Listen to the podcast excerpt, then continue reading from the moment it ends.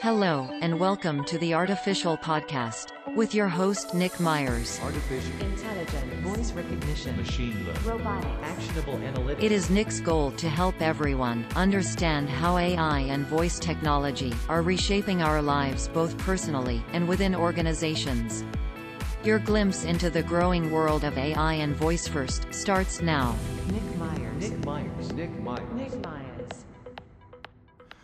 Welcome to the Artificial Podcast. My name is Nick Myers, and I am here to help break down topics in artificial intelligence and voice first to show everyone how these technologies are going to impact our lives both personally and within organizations. The Artificial Podcast is brought to you by Red Fox AI, helping give brands a voice to the power of AI and voice assistant technology.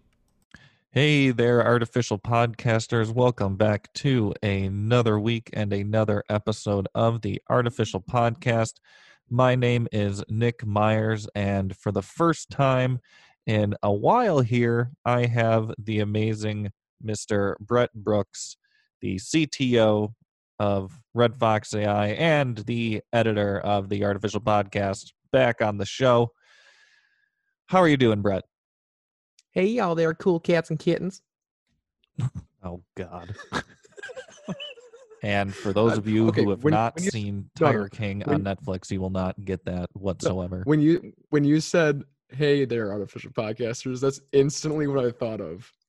Hey, y'all there, cool cats and kittens. you know what? I actually I sh- should I should we edit this and I should I restart saying that? Hey, all you cool cats and kittens. It's Nick Myers here, back for another episode of the Artificial Podcast. And this week I am joined once again by the amazing Mr. Brett Brooks. How are you, Brett? I'm good, thank you, thank you. I like can't your wait intro. for you to, I can't wait for you to edit this now. For those who did not So catch stupid. What do you mean so stupid? You're the one that wanted me to to, to say that again. No, I'm not saying like us is uh, well. Obviously, us doing that is stupid, but just the show is stupid, is what I was talking about. Oh yeah. If for those who have seen Tiger King, you'll understand where the the cool cats and kittens thing come. Cool. ca- I can't talk. Where the cool cats and kittens thing comes from. But if you haven't seen it, then you probably won't get it, and we just sound like idiots. Yeah. Oh well. Go, go Oh, well. watch Tiger King. You'll well. Brett, it's uh, it's been a couple of weeks since you and I got together to record an episode of the Artificial Podcast, and might I say, comparably to when we we, we recorded last time, things things look a lot different in the world, don't they? was the last one our COVID nineteen one. It was Oh my god! How the turntables. how the turntables. Yeah. What Brett really meant to say was how the tables have turned. Yeah, it's it's a meme. Oh, okay. You know, I don't know get. memes. Um, anyways, yeah, a lot, lot have cha- a lot has changed since we last were on here with COVID nineteen. That's Yeah, why this episode is going to be a COVID nineteen update, Yeah, we're. and our, our tune has changed. I think now that we have a lot more information on COVID nineteen and coronavirus, we're we're we're gonna it's it's not gonna be like it was last time where I go off on tangents about yeah here's all the facts, but here's Nick's own personal bias tossed in as to why you shouldn't be afraid. Well, clearly things have changed here, folks. You know, a majority of the world has been on lockdown for about a month now. All restaurants and movie theaters and well i guess for the most part any business that is deemed quote unquote non-essential has been shut down Mhm. at least here in wisconsin and many other states in the us then you look internationally and there's entire countries that are under lockdown it's just amazing how quickly things changed i mean i can i'll, I'll definitely say when brett and i recorded our last episode where we talked about coronavirus i did not think this would happen nope Was it mm-mm.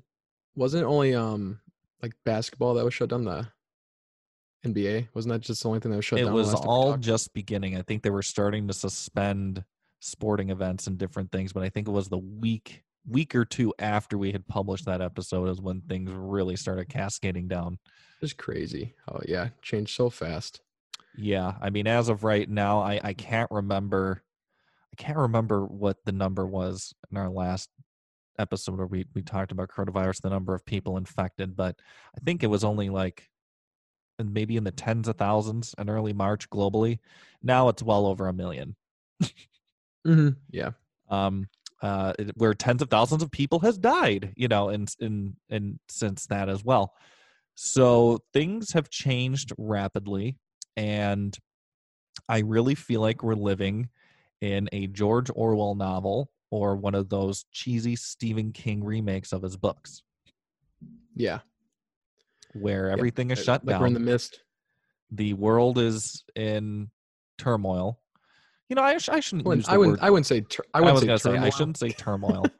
no, it, more or less, if you've seen any movie over the last thirty years about pandemics and outbreaks, we're living what that movie looks like. As a matter of fact, you can go watch Outbreak on Netflix right now, starring Dustin Hoffman and Rene Russo, or you can get Contagion on iTunes, which I believe is only like seven ninety nine right now. Also good on. I made Brett watch that one last weekend. Yeah, that was great. It actually provides a little bit of comfort because you know it, it can be worse than it actually is right now. It Even is. this is a very this is a very bad situation, Yes. but that movie makes it look like oh, this is gonna be ten times worse. It can be, but I'll I'll I'll I'll let you know. Hollywood they they predict stuff, man. I mean, some of the stuff that they outline in some of these movies, it's it's happening right before our very eyes right now, and I think, you know, the world's just in a bit of shock personally, which everybody has a right to be. I mean, this is Well, I- unprecedented. Personally, at this point, I'm out of shock. I'm more Yeah, to I'm not in shock anymore and just either. waiting it out now. You know, I think this is my the- life now. It's new. the reality of our situation here has just completely set in for me. And I think for a while there, I was looking at this as a really horrible negative thing. But now that I look back on a lot and I reflect on a lot, and after talking with my my friend Ming in Australia last night, I think this was needed. Not okay. I, I don't say needed in the sense of this was not needed in terms of the awfulness of the disease and people dying. Of course, that is tragic and and that is not needed. But a a, a, conscious thought shift, a, a change in human consciousness collectively around the world needed to happen, and something needed to happen to be able to cause that shift to take place. And unfortunately, usually crisis-ridden events such as this Aurora the only things that really do that. So, Mhm. for example, you know, right now we're seeing a surge of companies and organizations who have avoided going digital for years because, you know, they just wanted to stay status quo and, and didn't believe in it, are now being forced to invest in digital very quickly Yep, and they're seeing how, how well it works. are struggling. Well, they're struggling too because there was no prep beforehand. It's like this happened, and now you just have to tie loose shoelaces together to get it all to work. And, you know, there's been a lot of talk over the past couple of years about the benefits of allowing your employees to work from home. A lot of companies didn't want to want to test that out. Well, now they're being forced to. I mean, there there's so much that is is going to change and come out of this. I mean, we could Yeah. spend five podcast episodes on Well, that. And that's not the purpose said- of the podcast this week, but I think I just said how well it works because my company is working really well with it. I- a lot of companies half the can. company. Yeah, yeah. I'm, I'm just saying like it, it can work really well, and a lot of companies are seeing how well it works and how well their business is still afloat with people half the company at home. Well, I mean, look at all. Red Fox AI, Brett. Prior to all of this, the company that we've been building here, it was Yeah. going to be all digital anyhow, all distributed. You know, you, myself, and Kyle, we all have home offices. You know, it's, I, Yeah. I, I don't know. I just, I just think this is going to be a huge wake up call for, for a lot of different people who've kind of been stuck in the ways of old for a very long time, and you're either going to adapt to our new reality or you're going to not adapt and more than likely fail. So I'm really curious to see how this plays out. I think a lot of organizations are stepping up to the plate and they are adapting and they are changing, but there's a lot that aren't. And it'll it'll really be interesting to see. But there is a light at the end of the tunnel out of this. And I'm actually extremely optimistic and excited to see that light at the end of the tunnel and, and what's on the other Mhm. side because I think there's going to be a lot of good that comes out of this Yep, ultimately even even the current situation itself is horrible and it's horrible Mhm. that all these people are losing their lives and getting sick i mean it's it's tragic but losing their jobs. with right millions of people are now out of work but with every crisis you know, the raw weakness of humanity is revealed, but at the same time, at the same time, during times of immense crisis, we were able to turn our imaginations and things we wanted to create into an actual reality. So that's my piece on all this to open things up here. In other Good news, piece. if we all go Hunger Games, I'm going to fight to be a part of District One. Everybody, um, So you- that's you have how to I'll move. survive. You have to move then. What do you mean? You're you saying you're gonna move? I mean I have to move. Where's my mouse at? You, do you not know where the districts are in Hunger Games? Well, I know District One was like right outside of the capital, wasn't it? You gotta go. You gotta move to like Las Vegas if you want to be District One. District One was not Las Vegas. District One was like the ritzy under right underneath the capital. Oh, yeah, District One is right to the right of the capital. Um, Las Vegas is underwater. Okay. Never mind. You're in Utah if you want to be District One. Wisconsin is District Eight. Well, you have fun there, Brett. I ain't being a part of no District Eight. They got crapped on in that series. I think District Eight is fine. It's right in the middle. And who am I kidding? That would suck. Anyhow, I would recommend you all start thinking about what districts you want to be a part of. Mhm. in the event this actually does happen. And by the looks of things currently going on with the government, I won't be shocked if that happens, at least There's in the no United States. It would start a Hunger Games.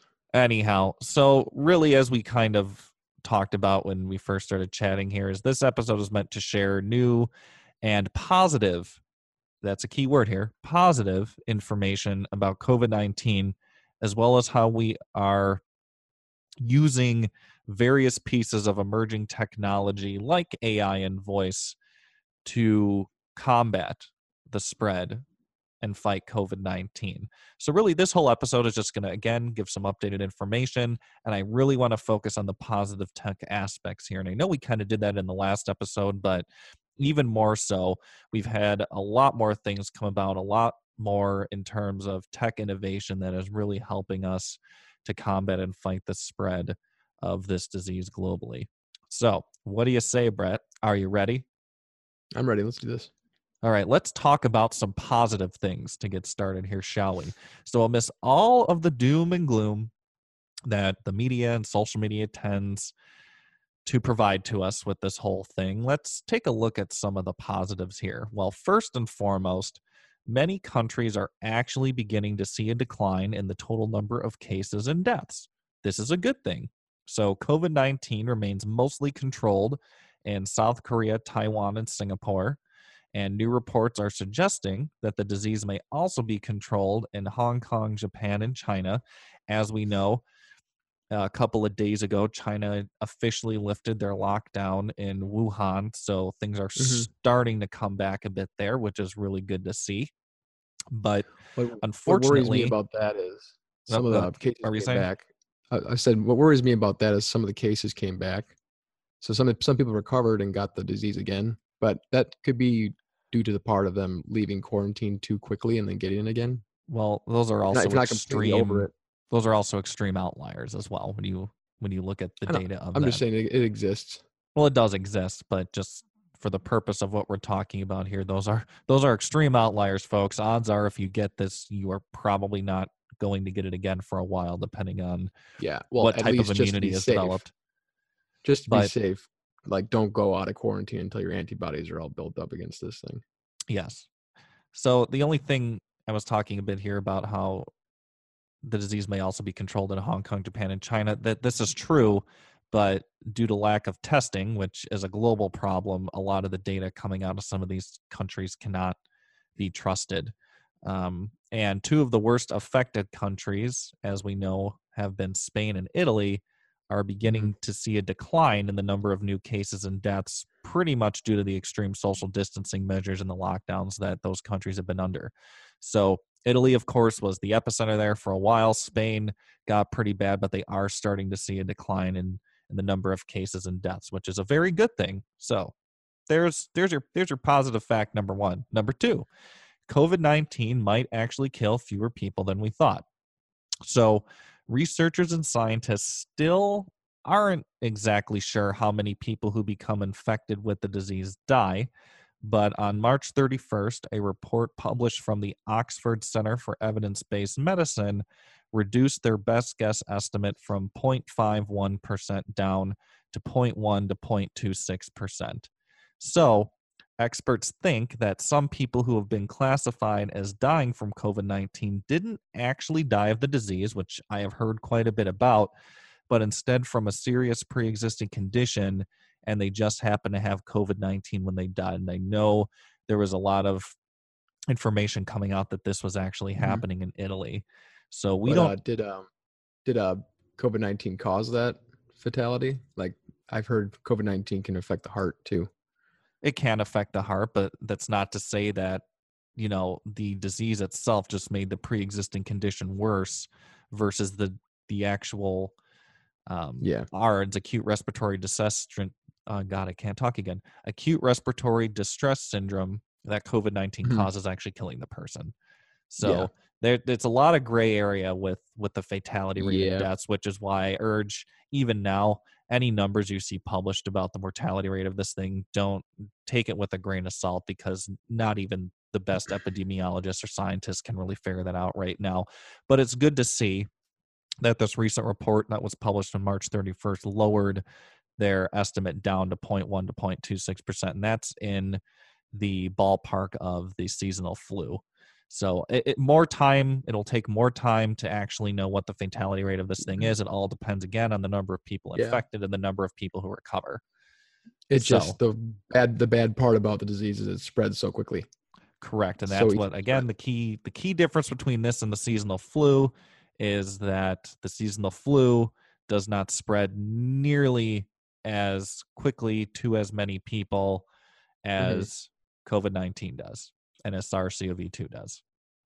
And that's one thing people really need to stop. Like I, I feel like everybody just thinks this thing is COVID nineteen. No, no, no. COVID nineteen is the disease that the virus, which is SARS CoV 2, causes. We need to start making that distinction a bit more. Because I feel like now all the media is just saying COVID 19, COVID 19, COVID 19. Well, the virus itself is not COVID 19. That's the disease it causes. Yeah, it's like you're talking about HIV and AIDS. Right. So that was positive number two.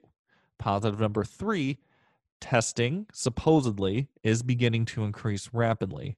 So, according to the data that I was able to get here, in the US, testing has increased from 350 people daily on March 7th up to 101,000 people daily on April 1st.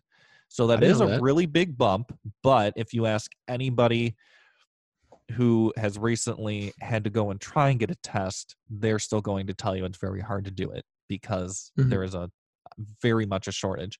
Even though all this news is coming out about these companies developing tests that can give you results in under 45 minutes, and even one recently that can give you results in five minutes, those tests still need to be produced, packaged, and shipped. So this you know even even though we are increasing testing comparatively there is still a massive shortage. Now Mhm. we look at the US in terms of the testing shortage but then we look at a country like Iceland for example which has already tested almost 6% of its population. They're releasing their data in a way that makes it very easy for others to analyze. Which is really weird because I've told you before, like the half half of the people they tested were asymptomatic at the at the point of testing, well it, it's also just which is I- weird. I think it's pretty incredible that they've already tested about 6% of their total population so Well, the they're going to have population's really also, like small. I understand that, but just the fact that they were able to do that, it's still not a Yeah. completely fragmented system like we're seeing in the United States and other countries. hmm So that's positive number three. Number four, supermarkets are refilling and hiring fast. So many grocery store chains around the world have actually hired thousands of new employees over the last few weeks to keep up with demand. We, uh, of course, we see millions of people who are out of work. I can tell you right now, grocery stores are doing real well. And more employees mean more stocked shelves. So if you were seeing all those pictures of shelves not being stocked, it's not the fact that there isn't food. There's plenty of food. These grocery stores just don't have the labor force to stock the shelves. That's what the, the key problem here is. Yeah. In fact, it's been reported by many countries that their food supply chains are strong, and the primary issue, again, continues to be labor at the individual store level. Brett and I both actually uh, are are very good friends with the daughter of a grocery store chain here in Wisconsin, and she echoed the same thing that it's not Mhm. that there isn't food. There's plenty of food. It's there's not enough labor. And as a matter of fact, specifically here in the US, we're seeing a lot of producers, so farmers, dairy farmers, having actually dump their product because there's too much of it in the system. Because with restaurants closed, and restaurants, of course, were very large purchasers of food product, there's too much of it, and people aren't buying enough of it at the grocery store. And so the, the supply chain is oversaturated. So we're actually having to dump food, which I think is that, that's I don't get that. Sad. It's But, bad. I mean, it's gonna go to waste. So It's- yeah, and of course, if a farmer can't sell that food, then they don't make money. Uh, yep, exactly. So yeah, that's that's not good. But overall, it is good that supermarkets mean- are are hiring more people to keep this the shelves stocked. What what would you rather hear? Farmers dumping their product or farmers don't have enough to supply us, and we're gonna start running out of food? I'd rather hear that there's way too much they have to dump than not enough. yeah. As horrible as that sounds, I guess that's the lesser of two evils right there. yep. So that is positive number four. And the last one here I was able to get, number five, is we are making rapid technological progress in many different areas. So recently, pharmaceutical firm Abbott Laboratories stated that they would be launching a test for SARS CoV 2 that could take as little as five minutes and be run on a portable machine the size of a toaster. I've actually seen these, it's pretty incredible technology. So, this hopefully will help increase the amount of testing with this rapid test that can be done almost anywhere. So that's that's a really interesting innovation. Johnson and Johnson also reveal that they have identified a vaccine candidate and that the US government was investing about 1 billion dollars into its development. So that's really good news because of course we Good. all know that really the only light at the end of the tunnel here is to get a vaccine for this. Mhm. Uh, last month, the WHO launched a global mega trial of four potential drugs that can be used for potential treatment of COVID 19, which is pretty interesting too if you read into that and look into that, how they got that set up. So they are experimenting with a handful of drugs that we already produce to see what can treat COVID 19. And this truly is the most rapid development of a vaccine in modern history, with trials already taking place in humans just a few months after the disease was officially discovered. That has never been done in modern history before. We've been able to sequence the genome of a virus and develop a vaccine and get it to human trials in such a short period of time. Because if you consider that we first discovered SARS CoV 2 in late December, early June, and by the end of March, we already have a human trial of a vaccine. That is incredible. So that is- that Mhm. is something very positive to take note of as well. An- an- Another positive thing in our local area, um, UW Madison is starting to use uh, plasma from people who have recovered from the virus. Yes, I read So that. it'll give morning. antibodies to people who are infected. I, I don't know if they've proven though that that's effective, but I know a lot of different hospitals are starting to use it. Well, they, they say it it helps for sure. I'm not sure if the, they have the significant data to prove that this is 100% accurate across the board. Well, they're they're trying everything seems at this point as they should. Yeah. No, I I think there's a lot of a lot of good happening. Of course, it's just the news, the news and the media and, and social media doesn't really like to report on the positives so much as the negatives because of course the the negatives make headlines, the positives don't. But just want you all to know that I I you know the the reason we wanted to focus on a couple of these different Mhm. positives here is to let you know that things That's what I told things are yeah, getting better very that's what I slowly but surely things are are getting better and we will we will get out of this there is a light at the end of the Yeah. tunnel That's what I was telling you. Remember that? They want they want the shocking headlines. So younger people dying, older people older people uh, surviving. That's what they want the headlines to be because it's shocking. correct And you don't expect it.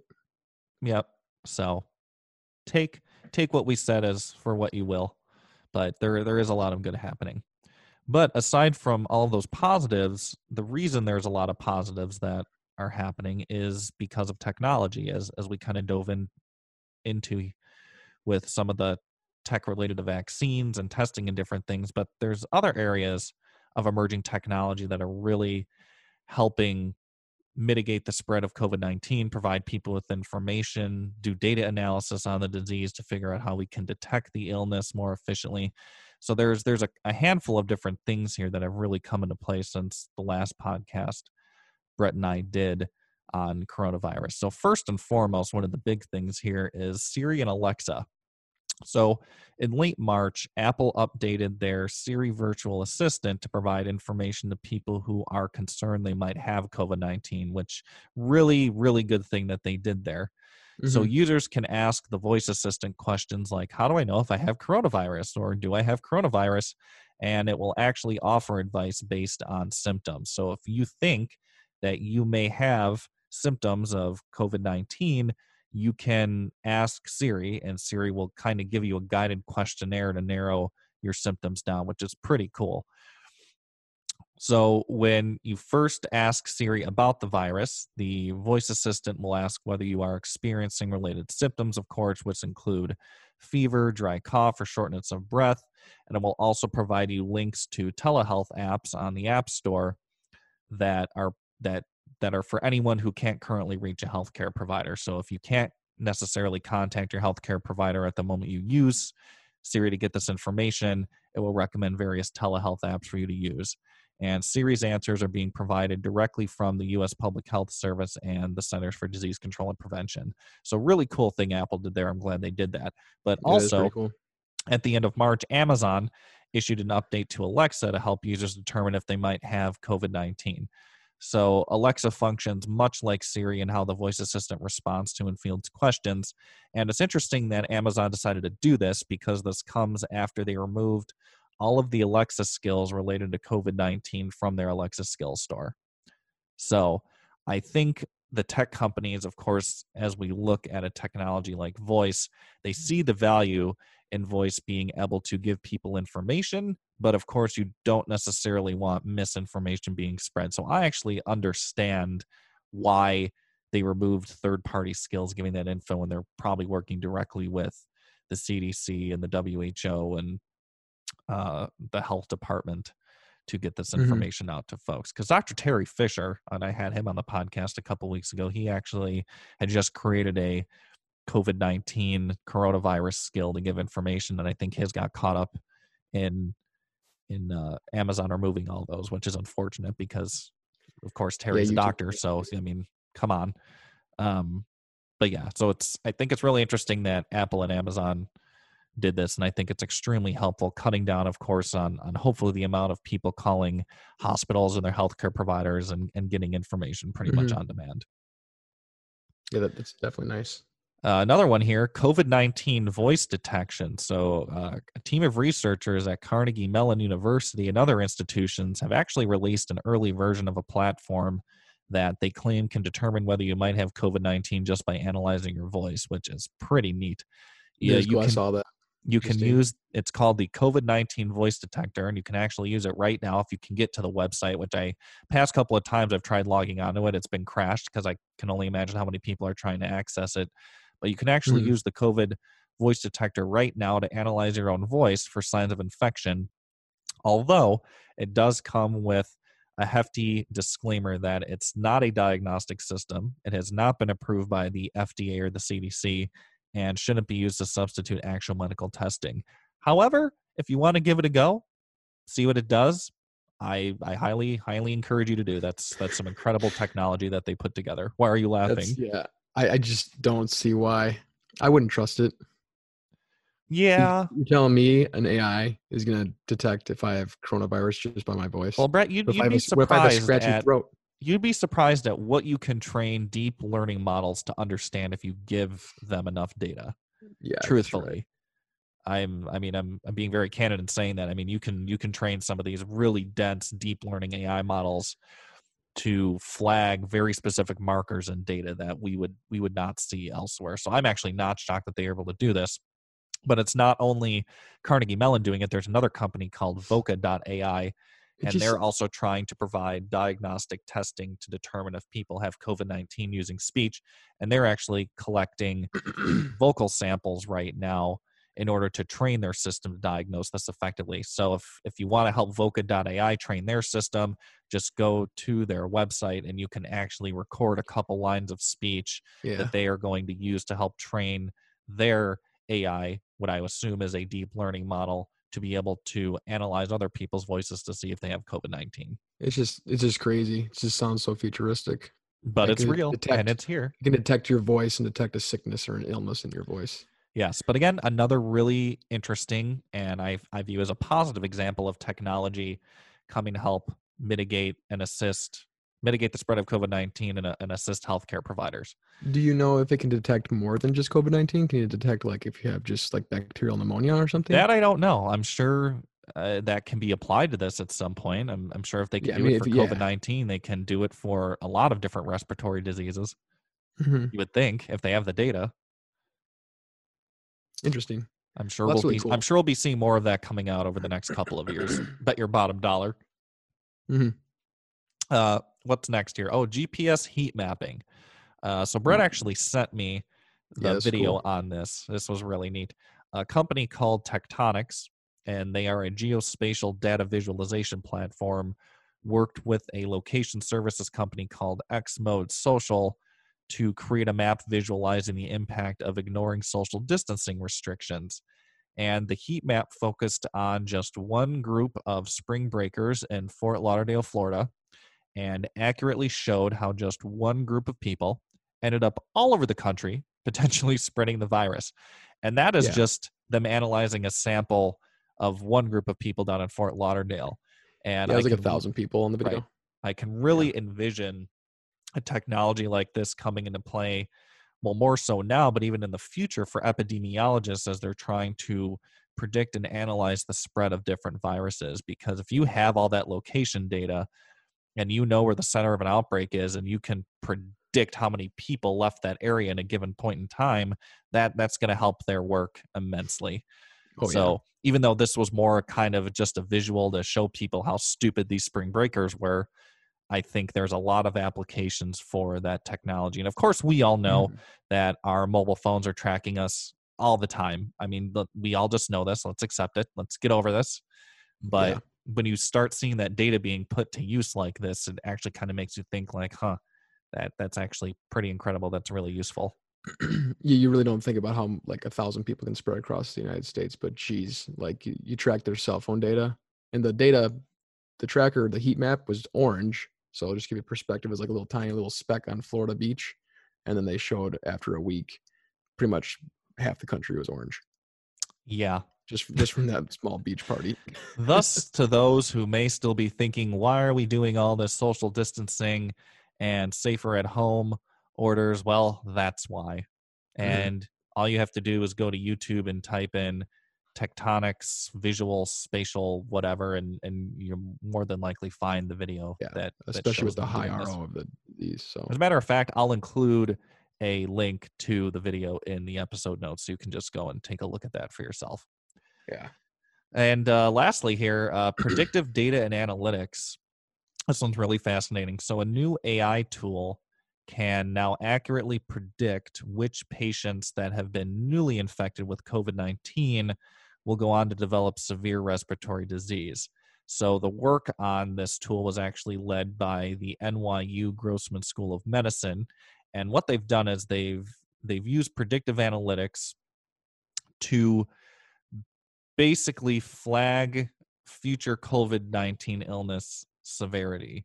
And that was the whole goal of this is they wanted to be able to analyze what percentage of people based on what pre-existing conditions or data or certain factors would be subjected to severe illness from COVID-19. And they were going to of course use an AI model to try and do this. Well, they succeeded. So, for the new study, the research designed computer models that make decisions based on the data fed into them, with the programs getting smarter, of course, which is machine learning.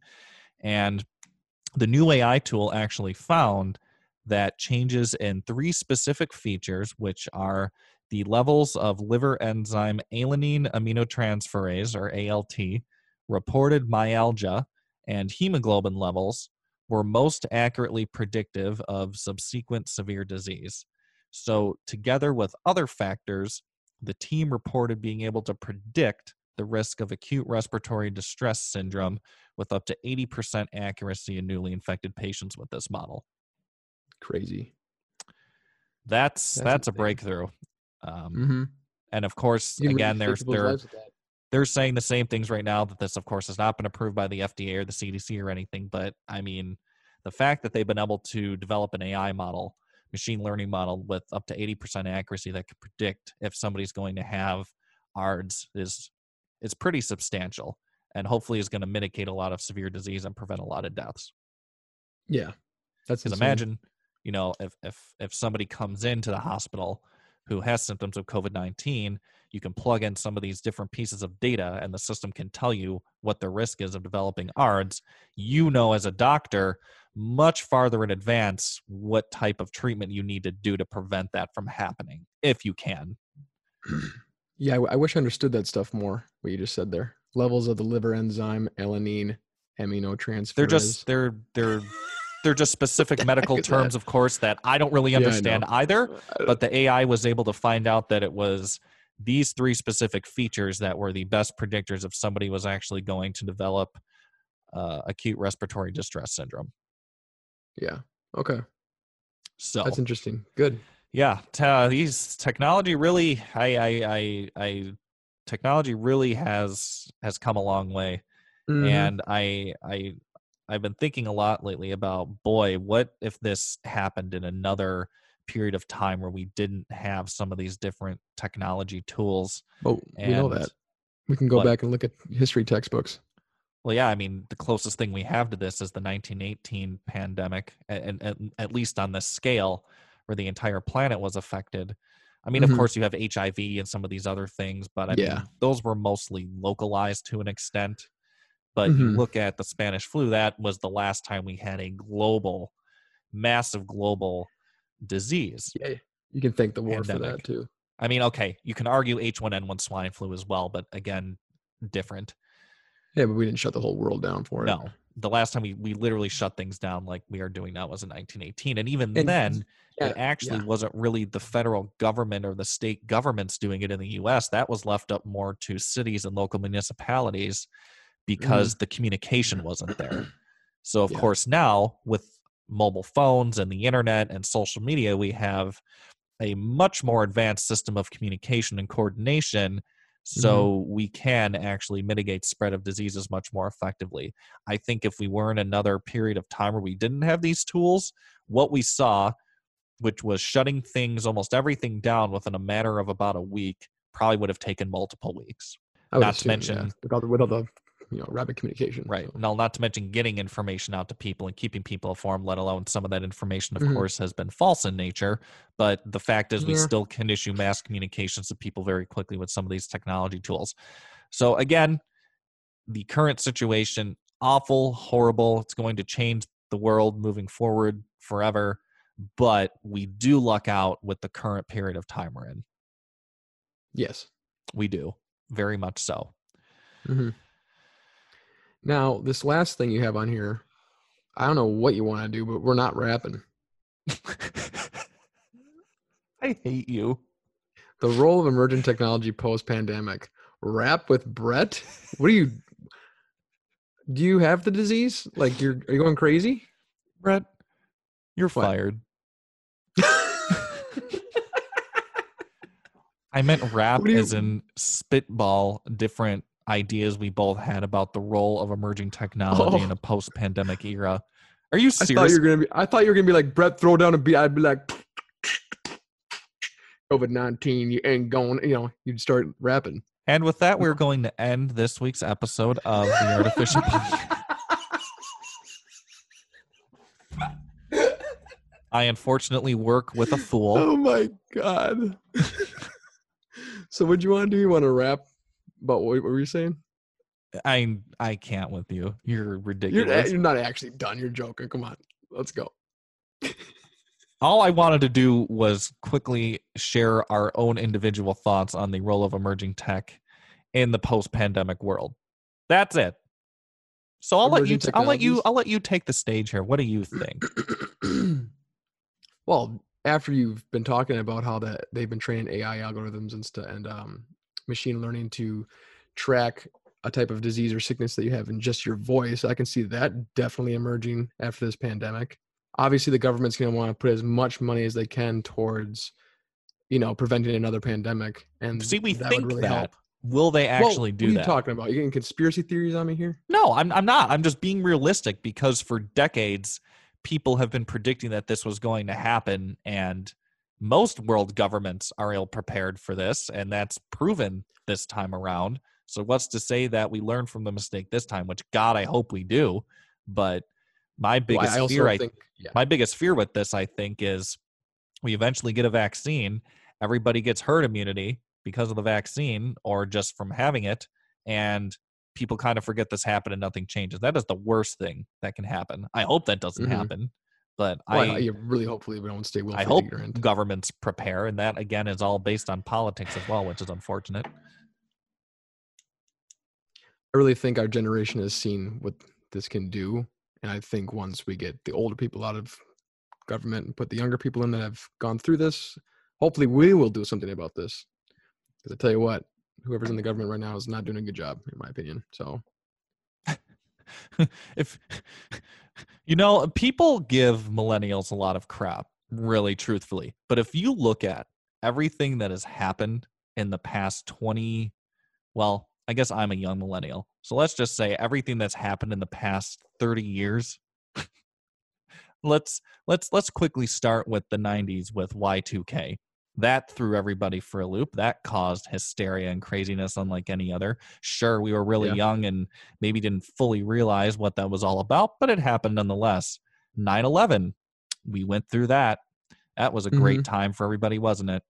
Then after No. that we had to deal with the iraq war for a number of years. That not only affected the united states that affected the world in many different ways then after that we had the financial crisis of 2008 which pretty much almost bankrupted the planet uh am i forgetting anything um there's definitely more. I know that. anything happened in the 2010s um oh the 2016 presidential election in the us never will wait, forget that's not that really that bad. yeah it is in this pandemic. But we have to think back, like, look at my mom and my dad. They went through the JFK assassination. They went through Vietnam. They went through North Korea. Not North Korea. They went through the Korean War. Um, m- many more terrible things that happened in the 80s and 90s. Y2K, obviously, they overlap with our tragedies. yeah i guess i'm just saying like it's been a lot packed into a really condensed period of time Yeah. it really has been and i get stuff like yeah, this has been going lea- on Yeah, for, at least my mom and my dad are 66. We're just 20. Our yeah and I, I feel like at this point i feel like i'm 65 with everything that's gone in this gone on in this freaking planet since we've been alive Man, we, we've lived a good life, man. Time to go. Oh, i'm man. i'm just saying that's it's just a lot and i mean this this for me is like icing on on the cake almost because this is this is just unprecedented i think that technology is going to lead us in a, a completely new way at the end of this. I think first and foremost the nature of work is going to change permanently and a lot of companies are going to reevaluate how much travel they probably have people do and evaluate do we really need to fly this person to China or can we do this via Zoom or Microsoft Teams Yeah. or you know another video conferencing platform? I think that's going to change I think we're going to see a very large increase in distributed workforce and ultimately probably see the decline of large office space and centers because it ultimately is going to save companies a lot of money to shift more of their workforce to distributed means. Really, it Mhm. will. And I think a lot of them are realizing now, oh, we can actually run what we're doing with people not in a centralized space. Now, don't get me wrong. I think that'll always be around because there'll always be a, a a portion of people who work a lot better in those types of environments, and that's totally fine. And I think that will be needed. But I think they're going to recognize the value of having a distributed workforce.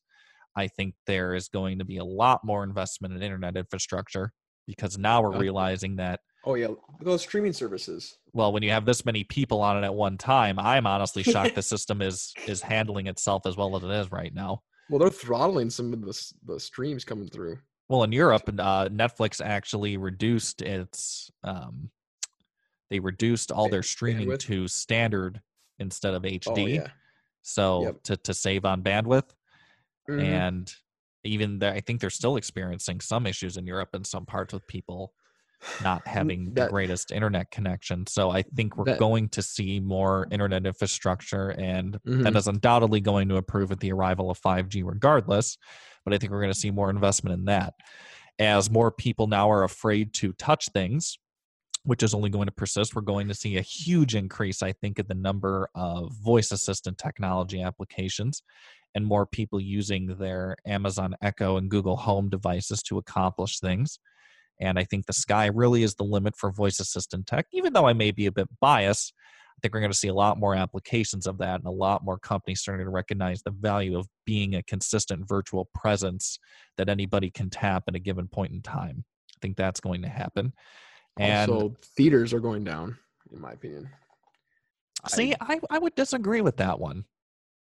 Well, not all theaters, obviously. I feel like a lot of them are going to lose their business because they're declining anyways, even without a pandemic. Well, yeah, I mean, uh, over the past couple of years, there's been a decline in the number of people going to movie theaters. But as we already kind of discussed, I think there is there's going to be more emphasis put on there's a time and a place for when you go to the movie theater. Like again, it'll depend on the movie, and I think it'll depend on maybe the time of year. There'll there'll be a lot more factors at play because as we've seen now in this pandemic, movie studios have no problem sending out their new movies to streaming services for people to buy for 20 bucks a pop.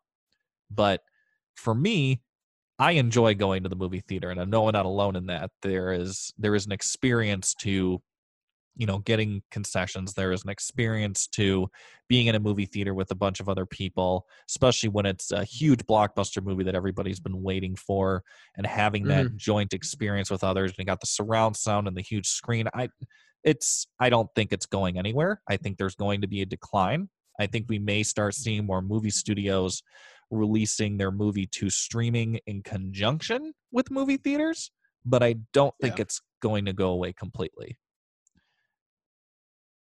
in I my would agree with opinion. I would agree with you there. now this would be a great time for a technology like vr to make some really solid advancements but we'll see if that happens Yeah. so yeah those those are kind of my initial thoughts i think on the role of emerging technology post pandemic i really think the healthcare system is going to get a lot of lift from this as well i think a lot of investment is now going to go towards healthcare and technology associated with healthcare and I didn't, know using you, I didn't know that's what you meant and what do you mean when you asked for emerging technology. I didn't know that's what you meant. I thought you were talking about like brand new technology coming from this, not existing. oh well you, what you said was still fine Oh, okay. Back to what I was saying is healthcare is going to get a huge lift from this. A lot more use of technology, specifically like machine learning, to create predictive analytics models that can help doctors analyze patient data and predict people who may get sicker than other people. So I I just think this is this is a push that the world needed. This is a push in collective human thought and consciousness that we needed to start finally thinking differently. And I think the biggest testament to all this is you look around the world as human beings have now been, you know, confined to our homes and not in public, and you see examples, very clear examples of our planet healing itself, Mhm. of skies in certain parts of the world becoming clear, water becoming clear, animals returning to certain parts of the world with humans gone. So I, I really think this this was a, a healing that was that was needed. Again, I am not advocating that what we're currently going through is great well, you by know, any ways or means. It's awful, mhm. but I think humanity needed a push to start thinking differently, and we're getting that. just you know, it was just you know probably a hundred years of too much complacency.